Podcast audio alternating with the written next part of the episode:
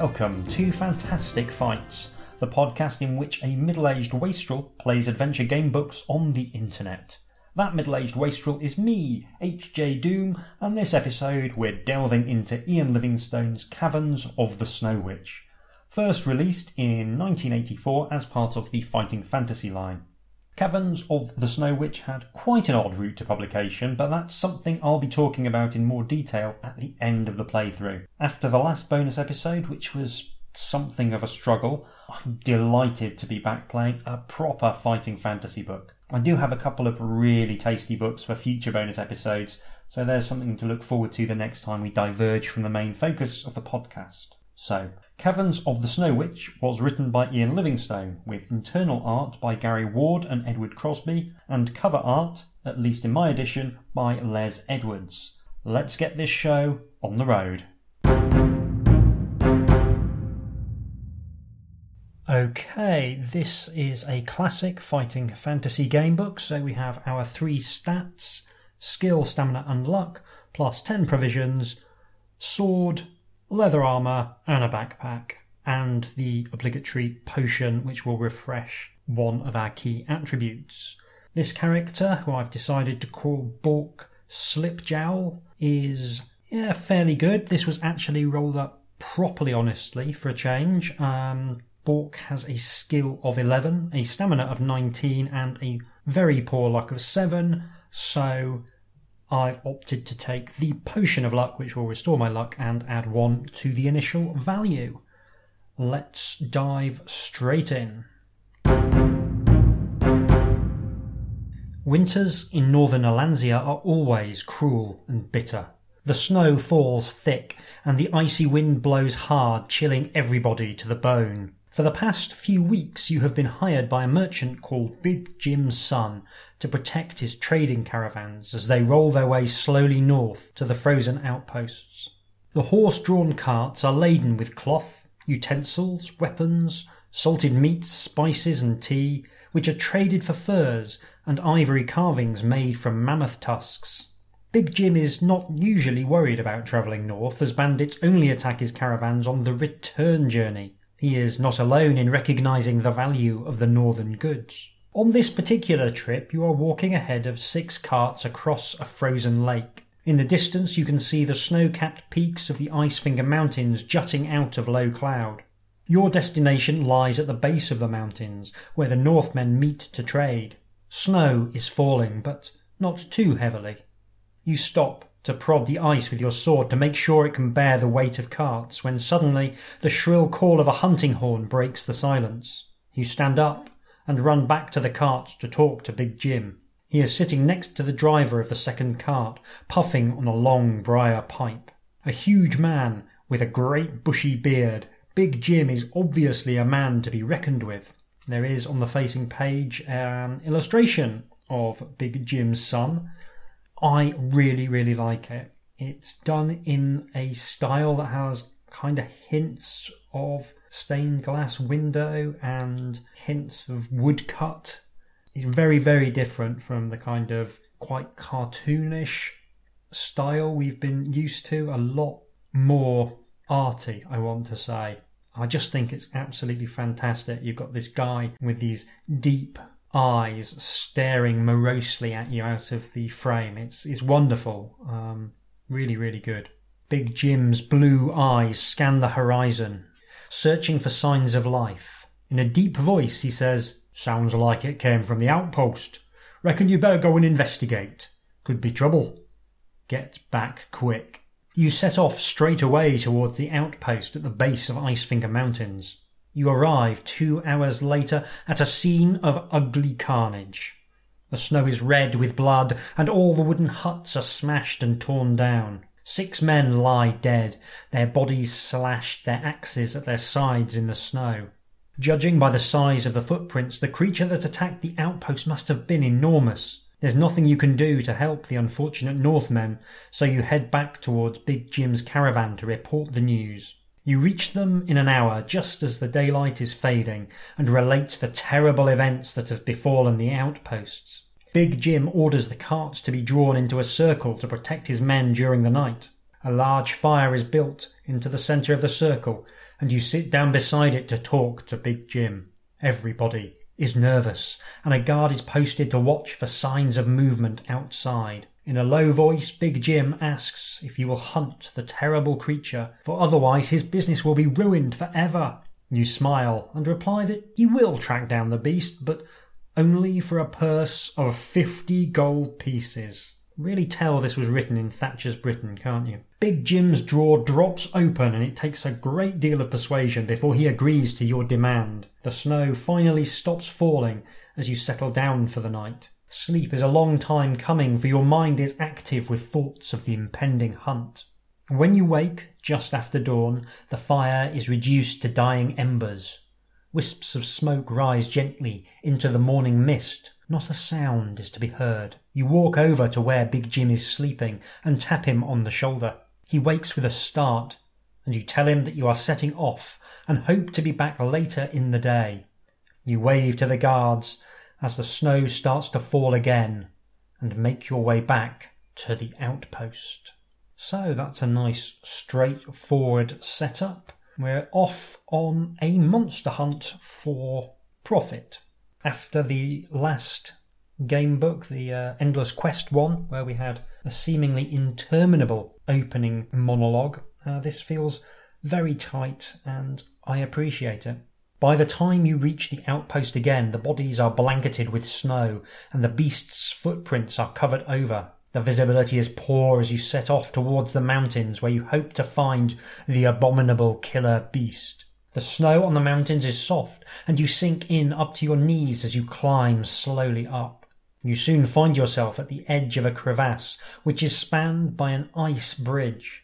Do you wish to cross the crevasse by the ice bridge, or would you rather walk around the crevasse? I have a terrible head for heights, and just that relatively straightforward description is making my insides go all squirmy, so I'm going to try and walk around the crevasse rather than inching across the slippery ice bridge. That was a brilliant decision because as you walk along the edge of the crevasse, the wind starts to howl, blowing flurries of snow into your face. You put your head down and stride into the wind. A dark shape suddenly looms out of the curtain of snow. A huge, hairy mammoth stands before you, its long tusks curving out threateningly. Trumpeting loudly, it lumbers forward to attack. The mammoth has a skill of 10 and a stamina of 11, making this an early test of our fighting prowess.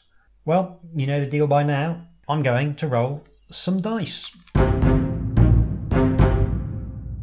I have slaughtered the mammoth in short order, which makes me feel a bit guilty. I don't know how ecologically threatened mammoths are in the world of Allansia, but uh, well, suffice to say, they've just become fractionally more endangered due to a rather unfortunate stabbing incident.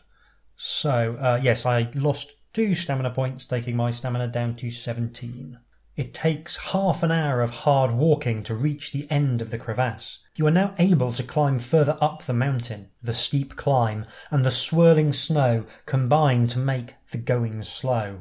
The snow is beginning to fall very heavily, swirling around in a strong wind. A blizzard is starting. Do you wish to use your sword to dig a shelter in the snow, or would you rather press on? Now, this is already a very difficult decision for me because it's not asking me to choose between left and right. So I'm going to have to rely on my native wit and try and puzzle this out. I feel like without actual fire, digging a shelter may actually just kill me quicker. So I'm going to take the option of just pressing straight on. The temperature is well below freezing point, and the howling blizzard chills you to the bone. You struggle to walk through the snowstorm, but it drains your energy. Lose two stamina points. Do you still wish to walk through the blizzard, or would you rather dig yourself a shelter in the snow with your sword? Well, I think this is giving me a rather unsubtle hint that I'm an idiot, and I'm going to take that hint, and instead of walking myself to death in the snow, I'm going to try and dig a shelter with my sword. Even though that sounds to me like a recipe for disaster. Now down to 15 stamina. You hurriedly cut blocks of ice out of the mountainside and build a makeshift igloo. You crawl into it as the blizzard blows down the mountain with ferocious power. Your body heat is retained inside the igloo and you're able to keep warm. However, you must eat two portions of your provisions to regain your strength after the tiring walk and the effort of building the igloo. This does not increase your stamina. An hour later, the blizzard dies down and you crawl out of your shelter to continue your quest. Well, thank goodness for the healing powers of a ham and cheese toasty and a lamb biryani. That's all I can say. This is going really badly. really, really badly. Right from the outset, it's almost like I'm a buffoon. Underneath an overhanging rock, you see a small wooden hut built against the side of the mountain. Its roof is piled high with snow, and long icicles hang down from the window ledges. You see a set of deep footprints leading from the hut up the side of the mountain. Do you wish to enter the hut, or would you rather follow the footprints in the snow? My inner adventurer is telling me that I really do need to break into this house and ransack it for stuff I can nick. So that's what I'm going to do. The front door of the hut is frozen shut, and you have to batter it with your shoulder to open it. There is only one room inside the hut, containing the belongings of a fur trapper. Traps, furs, and sacks are stacked in a corner of the room. A wooden bed, a table and chair, and some cooking utensils show signs of recent use, and the ashes in the fire are still warm. Do you want to put some logs on the fire and warm up the cold stew in one of the pans, or would you rather leave the hut and continue your quest? I think I'm gonna go full Goldilocks on this trapper and gonna find out if the stew is too hot, too cold, or just right. The fire is soon roaring and crackling in the hearth. The heat of the flames radiates through your body and you revel in the warmth. The stew is delicious and you feel your strength returning. Add three stamina points. That's helpful. That takes my stamina back to 18. With renewed energy, you decide to leave the hut to continue your quest. As you are about to leave the hut, you catch sight of some weapons lying under the bed. Do you want to take a couple of them with you? Or do you not wish to be encumbered by the additional weight and would rather leave without the weapons? Obviously, I'm going to steal the weapons we already established in the early parts of this adventure that my character is deeply mercenary, so therefore I think they would feel no shame whatsoever about ripping off a fur trapper's best weapons. So yeah, we're going to nick the weapons. I do like that it tries to sell you on the idea that there might be some downsides to stealing everything in sight, but it's not enough of a downside to even put me off for a second, let's be honest. Take a warhammer and a spear before leaving the hut. Outside, again in the deep snow, you set off on your trek up the mountainside, following the footprints in the snow. Suddenly occurs to me that it might be a little bit weird when I turn up next to the trapper with my breath smelling of his stew and wielding a spear and warhammer that look eerily familiar to him. Oh well, we'll deal with that as and when. The high altitude and thin atmosphere make you pant for breath as you continue your steady climb, lose one stamina point. This is doing a very good job of selling the weather as a considerable danger. I mean, it's only like a stamina point or two here and there, but you know, it makes you sit up and take notice. and I really, really like it. Suddenly, you hear the cry of a human voice followed by a ferocious roar. Not far ahead, you see a fur trapper fighting for his life against a gigantic bear-like beast with long white fur and sharp teeth protruding from its jaws. It is the killer beast that you have been hunting, the abominable Yeti. You watch the unfortunate trapper being gashed by the Yeti's claws and falling face down in the snow. Incensed by the vicious attack, you scream at the Yeti and run through the snow to attack it. There's another, I think, absolutely lovely illustration. It feels so kind of medieval or sort of early modern somehow. The Yeti is huge, huge claws and these two sort of almost shark like eyes in a bear-like face, and you can see the trapper giving ground before it. It's I just think it's really, really nice, really evocative, and just not like other fighting fantasy artwork we've seen so far. uh, which really appeals to me. So let's see what the Yeti's like in a scrap. Are you carrying a spear? Yes, I am. Do you have frostbite in your sword arm? No, I've somehow managed to dodge that particular bit of bad luck. So, yeah, oh wow, we're uh, getting a lot of questions thrown at us here. Gripping the shaft tightly, you pull back your arm and hurl the spear at the snarling Yeti. Roll one die. If you roll a one, something bad is going to happen. If you roll a two or greater, I assume something good is going to happen. I roll a six. Am I the only one who feels oddly aggrieved at the universe when I only need a two or more to pass some test and I actually roll a six and it feels like I've wasted one of my sixes? Like I could need that six later and it's no longer available to me.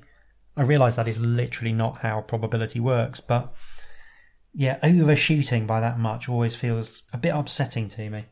The spear flies through the air and thuds into the Yeti's shaggy chest. It roars in pain but does not fall. You quickly draw your sword and fight the enraged beast. The Yeti has a skill of 10, it's the second skill 10 creature we've faced so far, and a stamina of 9. I guess some stamina knocked off for the spear cast. I'm going to roll some dice. That was quite the titanic battle. I have been reduced to 11 stamina, but I have successfully murdered the Yeti. I think something very dramatic is going to happen, but before something very dramatic happens, I am just going to quickly stuff a portion of fish and chips down my gullet to take my stamina back to 15. You kneel down beside the fur trapper and turn him over slowly.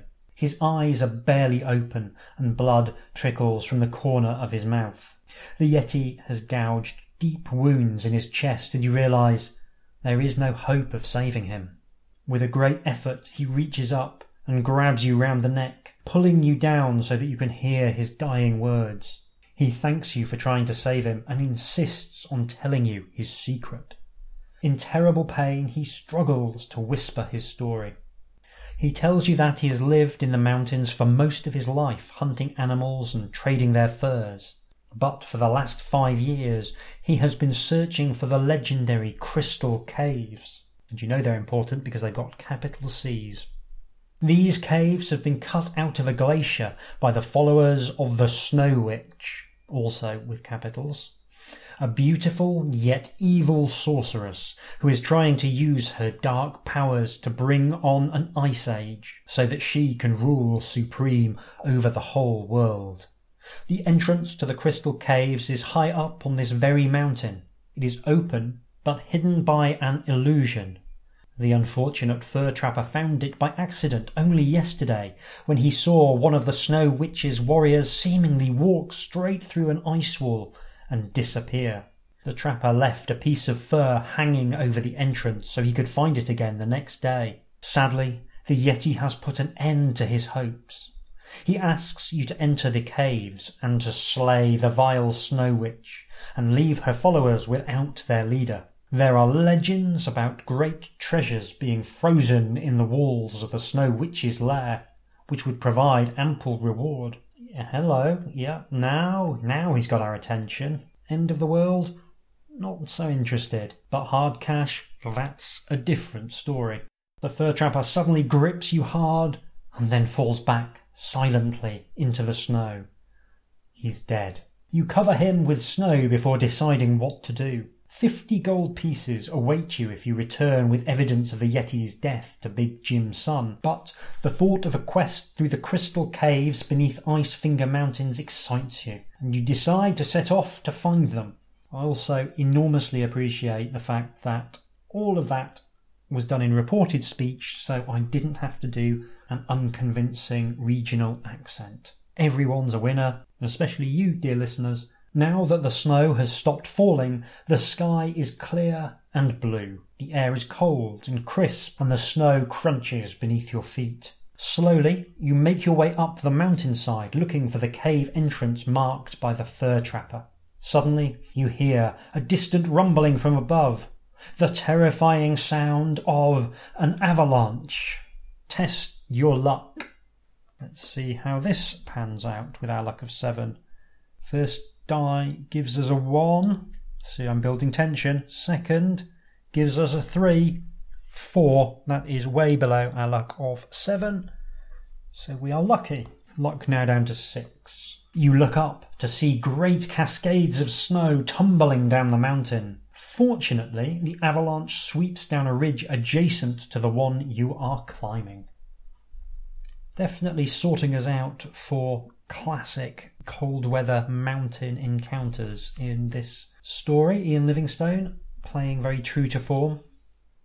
You make your way slowly up the mountain until you reach a rock face that is too steep to climb. You walk round the side until you see a massive wall of ice, which completely blocks a gully between two peaks of the mountain. The glacier. Your heart leaps as you catch sight of the piece of fur left hanging on the wall of ice by the trapper. Although you cannot see the entrance, you walk straight ahead. You shut your eyes as you think you are about to walk into a wall of ice, but you walk straight through the illusion and find yourself inside a long tunnel carved into the ice. You walk down it and soon arrive at a T junction. If you wish to turn left, you can, or you can turn right. Well, we are back on familiar ground, dear listeners, and as we know, when we're given the binary choice, first one, always go left. So that's what we shall do. The tunnel bends round to the right, as you turn the corner, you almost bump into a tall, pale skinned humanoid coming the other way. He is wearing a white cloak with a hood pulled over his head. He is a mountain elf, one of the Snow Witch's followers.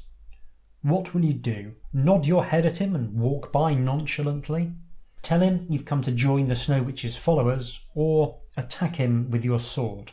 Now, I'm not by nature a nonchalant person. I'm far too highly strung. So I'm going to take that one off the table straight away. Sometimes the sensible thing to do when in an enemy dungeon surrounded by enemies is just do the big old stabbing thing. But it's possible he might give me some kind of important clue. And it wouldn't be an Ian Livingstone book if I didn't have to find at least 12 different magical doohickeys. So I'm going to tell him that I've come to join the Snow Witch's followers, I think. The mountain elf looks at you in disbelief and says, Nobody of good heart would wish to join the Snow Witch. I am only here because of this. Throwing back his hood, the elf reveals a metal collar around his neck which glows in the semi darkness. Only the obedience collar makes me serve her, he continues in a dour voice. If you wish to reiterate your desire to join the Snow Witch, you can, or would you rather change your story and tell the elf that you actually intend to slay her? I think I might do that. I mean, elves traditionally good guys. I mean, that is horrendously reductionist, but this is 1984. I'm going to go with elves probably good rather than evil. The mountain elf looks at you and smiles. Now you're talking, he says. Kill her and free us. Here, take my cloak to disguise yourself and follow this tunnel until it branches. Take the right hand fork and good luck to you. You shake the elf's hand and run off down the tunnel.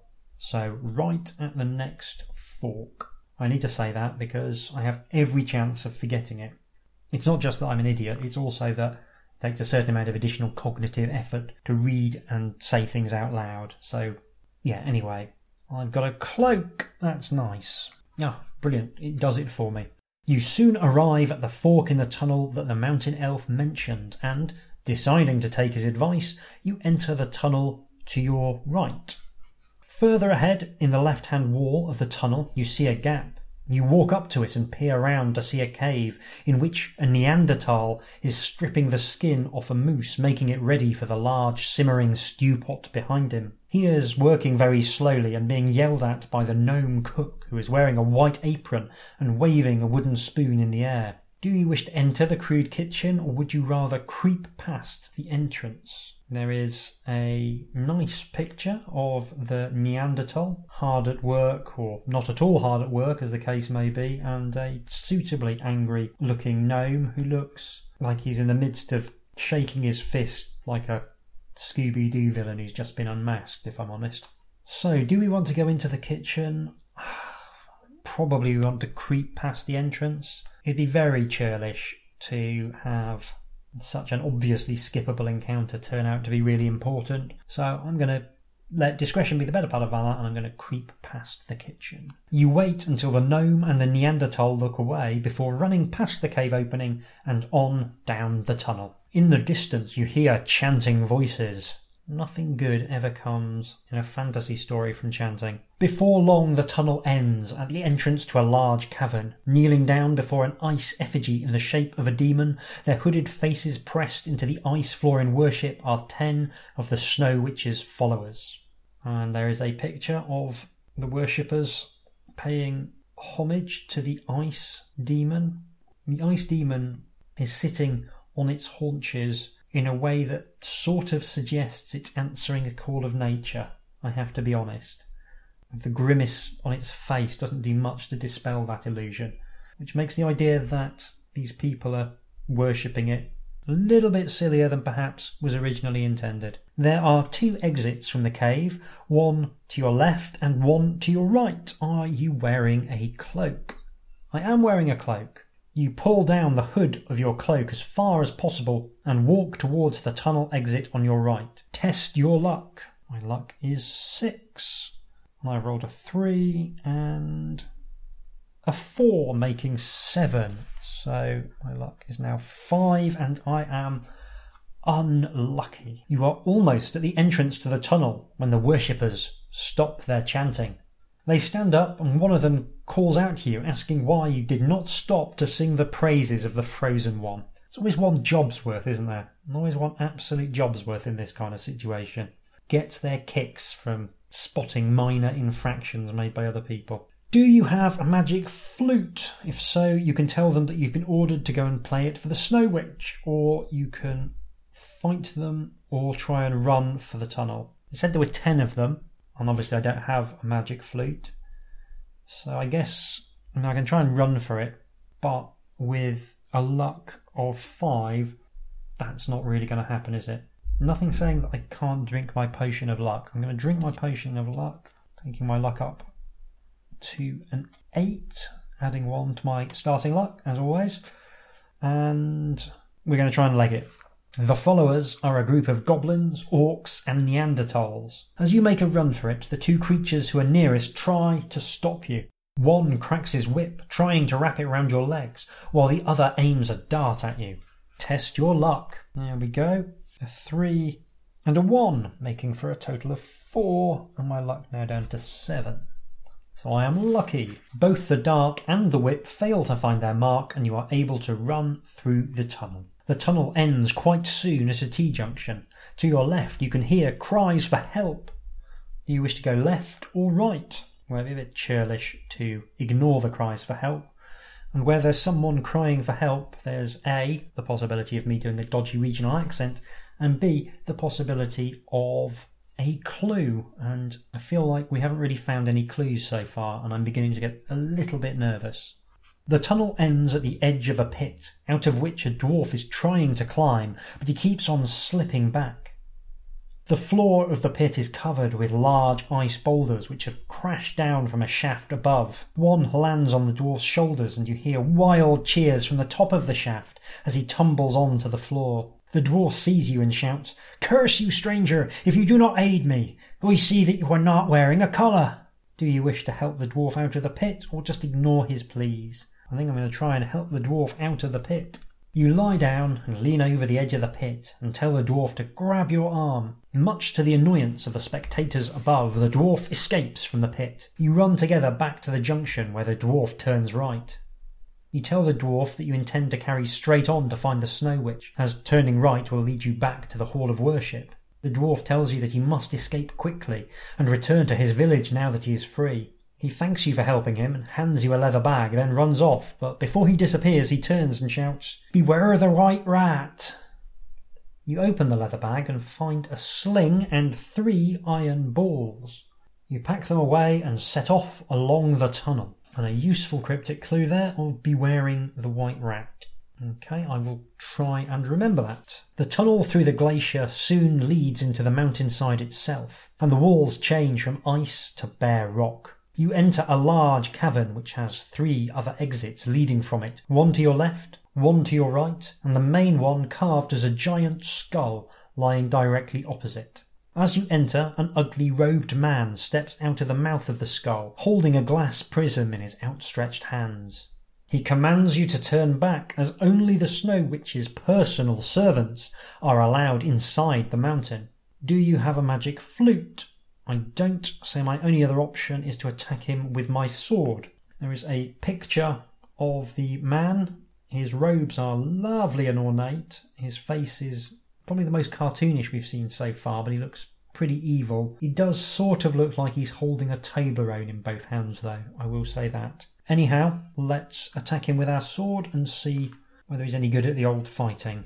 The ugly man sneers as you draw your sword. He rubs the prism, and suddenly three identical images of himself appear. They walk towards you. Each one has a dagger raised in his right hand. Two images must be illusions, but which will you strike with your sword? So we can go left, middle, or right. Now he came out of the middle. Logic says that he must be the middle one.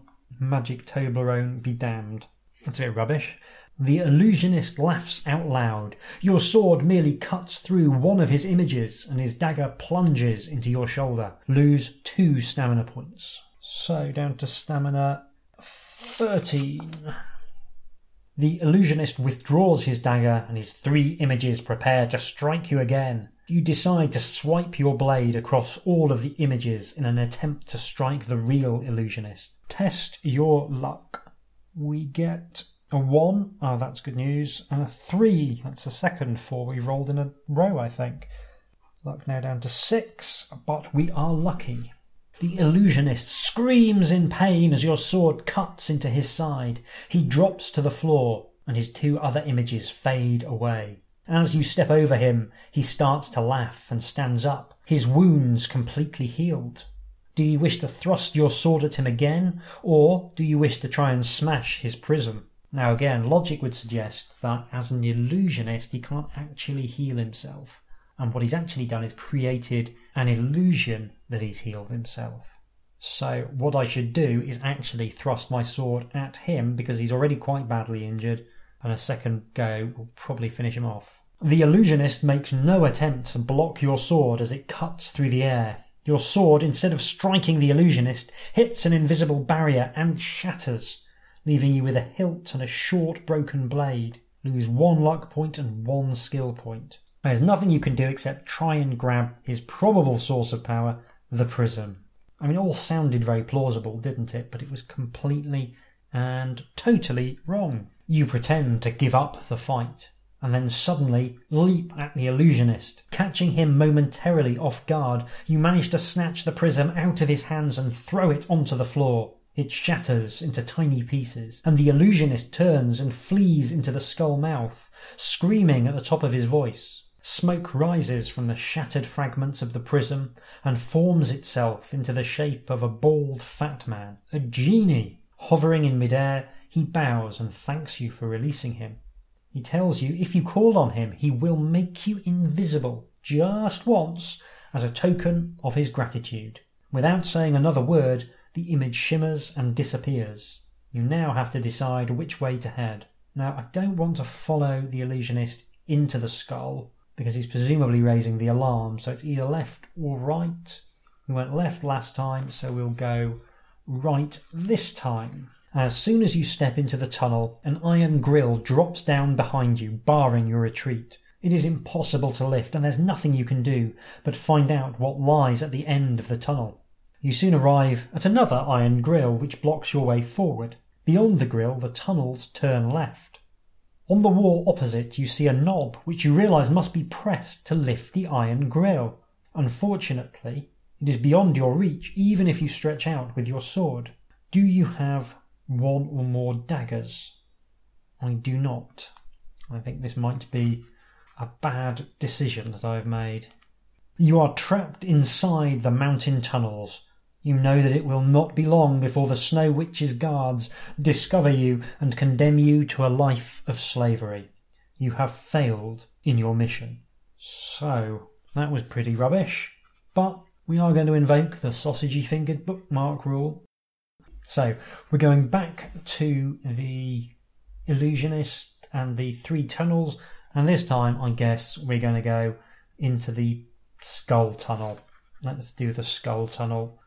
The tunnel soon leads into another cavern where you see a huge, white bearded man wearing white furs lifting a wooden chest onto a high shelf. He is a frost giant.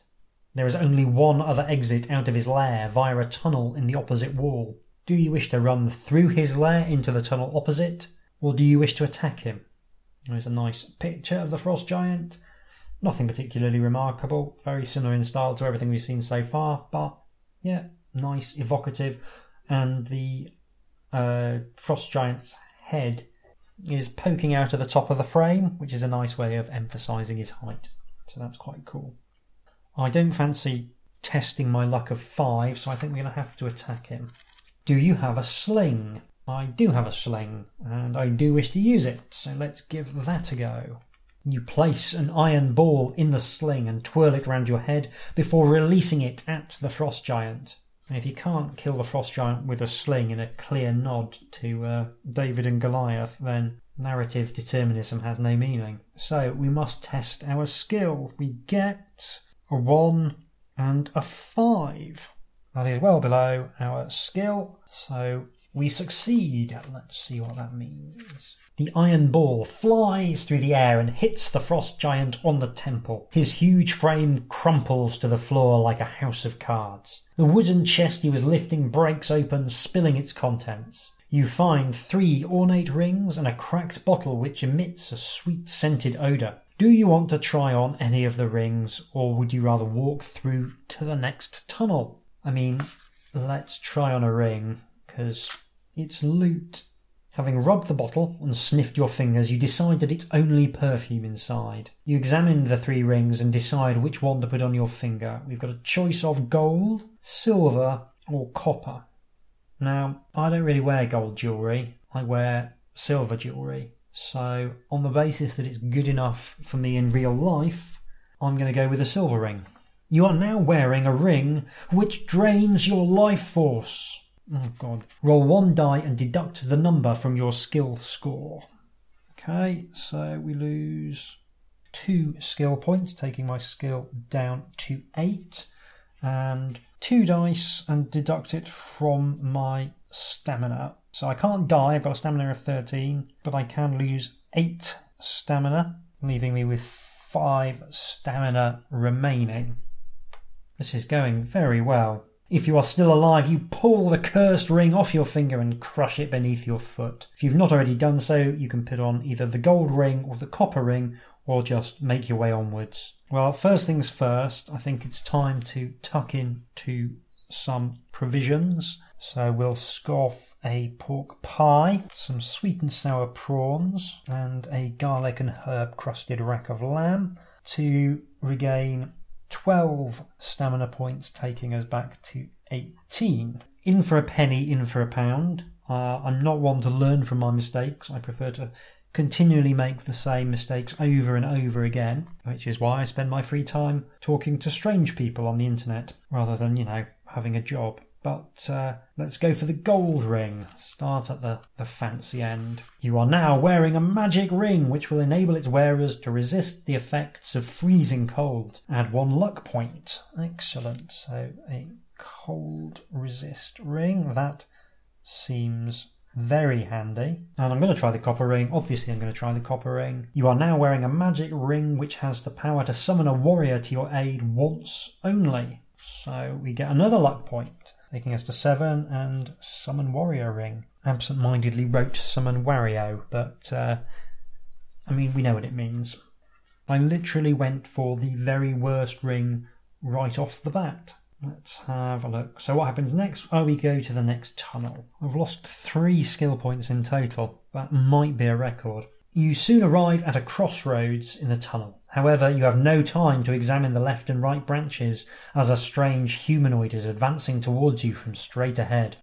Before you stands a crystal warrior, one of the Snow Witch's personal guardians who's been sent to deal with you. He is made of quartz which has been animated by the Snow Witch's sorcery. Edged weapons will not harm the crystal warrior. Your sword is useless. Happily, I'm way ahead of you, having thoughtfully broken my sword some time ago. Do you possess a warhammer? I do, so I may succeed in smashing the crystal warrior to pieces. So there's a nice illustration of the Crystal Warrior, only its left side uh, looking at us out of the frame, and he looks kind of like a very cheap Transformers toy, is the sort of vibe I'm getting from this illustration. Uh, however, that's not to say that the Crystal Warrior isn't an absolute beast, because with skill 11 and stamina 13 against my skill 8, this is going to be quite the tussle. But uh, regardless, I'm going to roll some dice.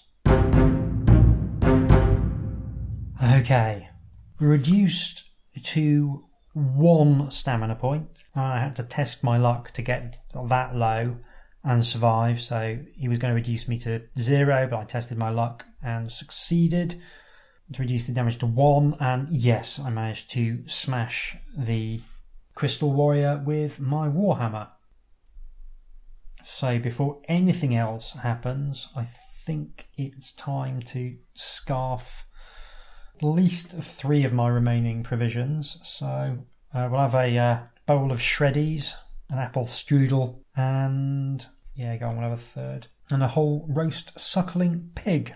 And those together should get me to 13 stamina points. So nearly dead. You step over the pieces of broken quartz that were once the Crystal Warrior and carry on along the tunnel until it ends at a T junction. Do you want to go left or right? Well, let's go with left. The tunnel ends at a wooden door which opens when you turn the handle. You walk into a massive, high ceilinged chamber which ends in a wall of ice. In the centre of the chamber is an open marble sarcophagus with its lid propped up against its side. A white rat suddenly jumps out of the sarcophagus and runs towards you. This would be the white rat that we were told to beware of. It stops in front of you and starts to grow and change shape. Do you possess any ground minotaur horn? I do not, but I was told to beware of the white rat. Somewhat redundantly, I can't help but feel the creature soon towers above you and develops a rough, white reptilian skin. Its neck extends to support a giant head with smoking nostrils and wings protrude from its back. Before you stands an ancient white dragon. Are you wearing a copper ring? I am wearing a copper ring. Hooray! Hopefully, this gets me out of the fight because the white dragon has a skill of 12 and a stamina of 14. But, uh, yeah, let's let's find out. Let's find out. Not everything I was hoping for. The white dragon prepares to strike. You rub the copper ring vigorously. A warrior begins to take shape in front of you. Roll one die to see what warrior is summoned. So the warrior is a dwarf with a skill of seven and a stamina of six. And the summoned warrior will fight the white dragon first. So the white dragon has a skill of 12, and my dwarf has a skill of 7. I think the manufacturer of this ring may be getting a sternly worded letter in the unlikely event that I survive this encounter, complaining about the quality of the warriors that it summons. Oh well, uh, I'm going to roll some dice, then I'll let you know what happens, and then I'm going to roll some more dice. So, yeah, I'm going to roll some dice. Okay, well, the dwarf wasn't completely useless. He took two stamina points off the white dragon, but I really feel like he was more of a uh, an aperitif or a, an amuse bouche before what is likely to be the main course of me. So uh, now I've got to fight a white dragon with a skill of 12 and a stamina of 12, so I'm going to roll some more dice. Actually, I guess theoretically I could, while the white dragon is murdering the dwarf, I could do the sensible thing and mainline a tuna salad. Yeah, I'll do that. So that would give me 18 stamina. So there is the very, very faint possibility I may live through this. So, uh, unsurprisingly, the White Dragon made very short work of me. Looking at the time, I think I'm going to carry on a little bit at least. I am technically the ghost of Bork Slipjowl at this point, having been murdered by a white dragon. But for funsies, we will continue with the adventure a little bit longer to see what happens. Because, uh, yeah, it's a little bit early, according to my recording time, to be calling it a day. So, yeah, let's pretend that. I mean, I was so rubbish at fighting that it took all of the fun out of it for the White Dragon. And so the White Dragon decided not exactly to spare my life, but just that it was not fun this fight anymore and wandered off to do something more interesting. So let's let's press on. Intrigued by the open sarcophagus, you decide to walk over to examine it. As you approach the sarcophagus, a woman's eerie laughter echoes round the chamber. A beautiful woman wearing white fur slowly rises up out of the sarcophagus, and when she smiles, you see the telltale fangs and realize with horror that the Snow Witch is a vampire. And there is a great illustration. Uh, she's got a circlet and a kind of uh, cowl appears to be made out of some kind of bird of prey, and her eyes are like dark black, and she's got fangs and uh, a nose ring, so you know she's a bit alternative. Do we have any garlic? We don't. The Snow Witch climbs out of the sarcophagus and walks towards you with her mouth open. Her gaze is powerful, and you hear a voice in your mind telling you to drop your sword and loosen your collar. Roll two dice. Is the total less than or equal to your skill? It is. You quickly gather your thoughts and remember that a vampire can only be killed by driving a stake through its heart. Do you possess a carved runestick? I don't. You panic as you realize that you are not carrying the weapons needed to slay a vampire. The Snow Witch gradually gains control of your mind and forces you to bare your neck in readiness for her to drink your blood. You will be her servant forever in the world of the undead. Well, I think that really is the end. I cannot justify invoking the sausagey fingered bookmark rule a second time. So, that was uh, short but hopefully sweet. I'm very kind of curious to dig into this after the recording's finished because I feel as though we've only explored a very small amount of the uh, the game book. So I'm going to have to have another another little rummage through this. But yeah, inevitably we needed a whole bunch of very specific magic items to make our way through the final encounter, and we didn't have them. So, Ian Livingstone very much playing to type there. I'll be back in a few seconds with some closing thoughts. Right, that was, I think it's fair to say, brutal. I think the last time I felt so bullied by a fighting fantasy book was probably Deathtrap Dungeon, which was, you know, doing it very much on purpose. It's rare for me to finish a first playthrough without cheating, but uh, not even hitting the halfway point despite cheating twice, that's pretty unusual. So, did I enjoy it? Yes and no, but probably more yes than no, happily. Before we get into the nitty gritty detail of what I liked and what I didn't, we need to talk a little bit about Caverns of the Snow Witch's origins and why that helps explain, perhaps, the unusual structure. Caverns of the Snow Witch began life in Warlock magazine. This was a fantasy magazine with a strong fighting fantasy focus that ran for 13 issues in the early 80s. Caverns of the Snow Witch was initially presented as a mini fighting fantasy adventure in issue 2, this shorter adventure effectively covers the part of the adventure I played through on the podcast, with players encouraged to buy the book to find out what happens in the second half. This explains why the structure is so odd, with a really big climax right in the middle of the book. There's also a twist at the end of the confrontation with the Snow Witch, which sadly we didn't get to enjoy thanks to my unerring ability to make poor choices. I feel like I've got some unfinished business with Caverns of the Snow Witch, so I think what I'll probably do is make the next episode one that starts from that halfway point assuming I can ever manage to make it through the first half without dying. And I'll either do that as a bonus episode or possibly as the next main episode, depending on how long it takes and how meaty it winds up feeling.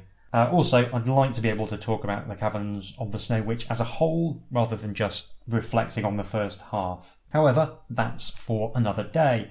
Today, we can only look at what I actually played for this episode. Even within this relatively short space, there is a lot going on, not least with Ian Livingstone's increasing hatred of player characters. Right from the word go, this book is determined that you're not getting out of this alive, and the threat level only escalates brutally as the adventure progresses. I think the weakest creature I faced in battle had a skill of 10, and that's just ludicrous. I think the difficulty probably worked okay for the shorter version in Warlock magazine. It adds to the replayability, but I do find myself wondering how the second half is going to top the first in terms of peril. It doesn't feel like there's anywhere to realistically go. Could be completely wrong, of course, and we will find out. Everything in Caverns of the Snow Witch feels dangerous. From the moment you're offered the choice between falling off an ice bridge or being crushed by an angry mammoth. I do like how well the opening scenes capture the dangers of adventuring in a mountain wilderness. As well as the locals, you have to contend with avalanches, blizzards, and the freezing cold itself, all of which chips away at your store of stamina and luck before you've even found the dungeon itself. I think Ian Livingstone does this sort of thing possibly better than anyone. I love how every wilderness encounter feels appropriate to the setting, and it makes such a stark contrast with the last bonus episode where not a great deal of effort had been put into creating a believable world. It's arguably better at generating a believable world than Scorpion Swamp, which I very much enjoyed, now that scored so highly in technical innovation, but did struggle to convey the atmosphere of a dank swamp and generate encounters that all felt so specifically tied to that location. And it's not just the monsters, although the monsters are absolute beasts. There's also encounters that require different approaches. The fight with the illusionist is memorable, although I maintain that my logic was flawless and the sequence should have ended with me looking smug and clever rather than like a gormless whipping boy. The dungeon is compact, but that's often a good thing too. I've said before, I like the approach that breaks the adventure down into manageable chunks because it makes it easier to work out where you haven't explored yet. I think it's just easier to mentally grasp the shape of the adventure when it's broken down like that. I also really enjoyed how the adventure starts with what seems to be a simple beast hunt, then turns into a world in peril quest to kill the Snow Witch, and then presumably turns into something else once you've actually dealt with the witch herself. From a storytelling point of view, the simple quest turning into something bigger is a fabulous and often used narrative device, and I like the idea of revealing the main quest some of the way through the adventure. I think it helps give the story its own unique identity, and it certainly makes a change from being given a very specific quest in the prologue. And it helps make the book feel a bit more like a novel. Also, I'm quite keen on the fact that the Snow Witch kind of comes off like Elsa in Frozen, only she's also a vampire. I think that should be the bold new direction for Frozen 3. Not all of the material actually lands, I think it's fair to say. Uh, this is crying out for some goblins in novelty Christmas hats or a slightly irate snow badger to provide an easy combat encounter early on to make you feel like you actually belong in your chosen profession. The final few encounters all feel just quite mean spirited. The dwarf you rescue tells you to beware of the white rat, but you don't get an opportunity to do anything much with that clue.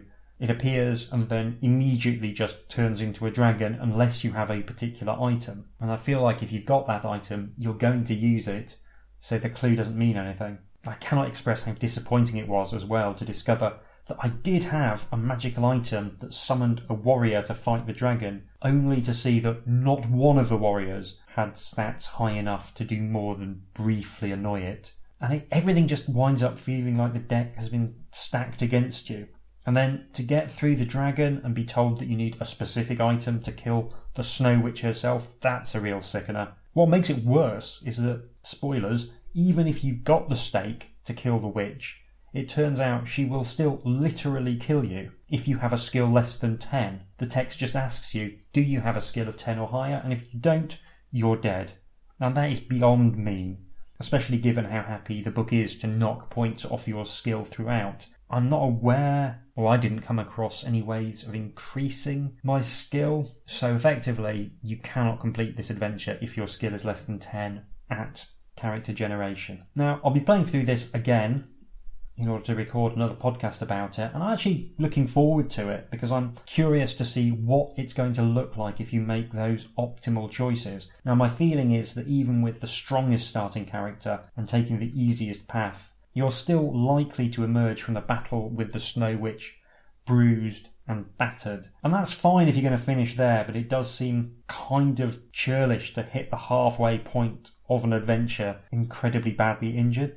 I think with the difficulty turned down a notch or two, or perhaps shunted later into the adventure, this would feel stronger. That said, I've no complaints really about my playthrough, especially the approach to the Snow Witch's lair. I thought that was fantastic, but also I enjoyed the feel of the dungeon. The cold really felt like a character in the book throughout. Even in the dungeon, there'd been some thought given to the sort of minions that a Snow Witch might have knocking about. And I do want to shout out the artwork again. The woodcut style, that's not going to be everyone's cup of tea, but I love it. It gives the book a very coherent style and atmosphere, and that to me made my suspension of disbelief a bit easier, perhaps because the artwork was already putting me in mind of people like Albrecht Dürer or some of the engravings in Foxe's Book of Martyrs. The dark, heavily shaded style, but with these very crisp highlights, also feels appropriate to the source material, just as the rambunctious, lively illustrations did such a great job of bringing the City of Thieves to life. So, I hope that you'll join me the next time for the second half of Caverns of the Snow Witch, and that this slightly short escapade has been a pleasant one. If you like what you hear, you can support the show on Patreon at patreon.com hjdoom. A variety of tiers are available to suit every wallet, but if you want to punish me by making me play rubbish adventure game books between the fighting fantasy ones, then you can do so at the £5 level. Anything is obviously incredibly gratefully received. I'll be back very soon, so it only remains for me to say thank you so much for listening and do take care. Goodbye.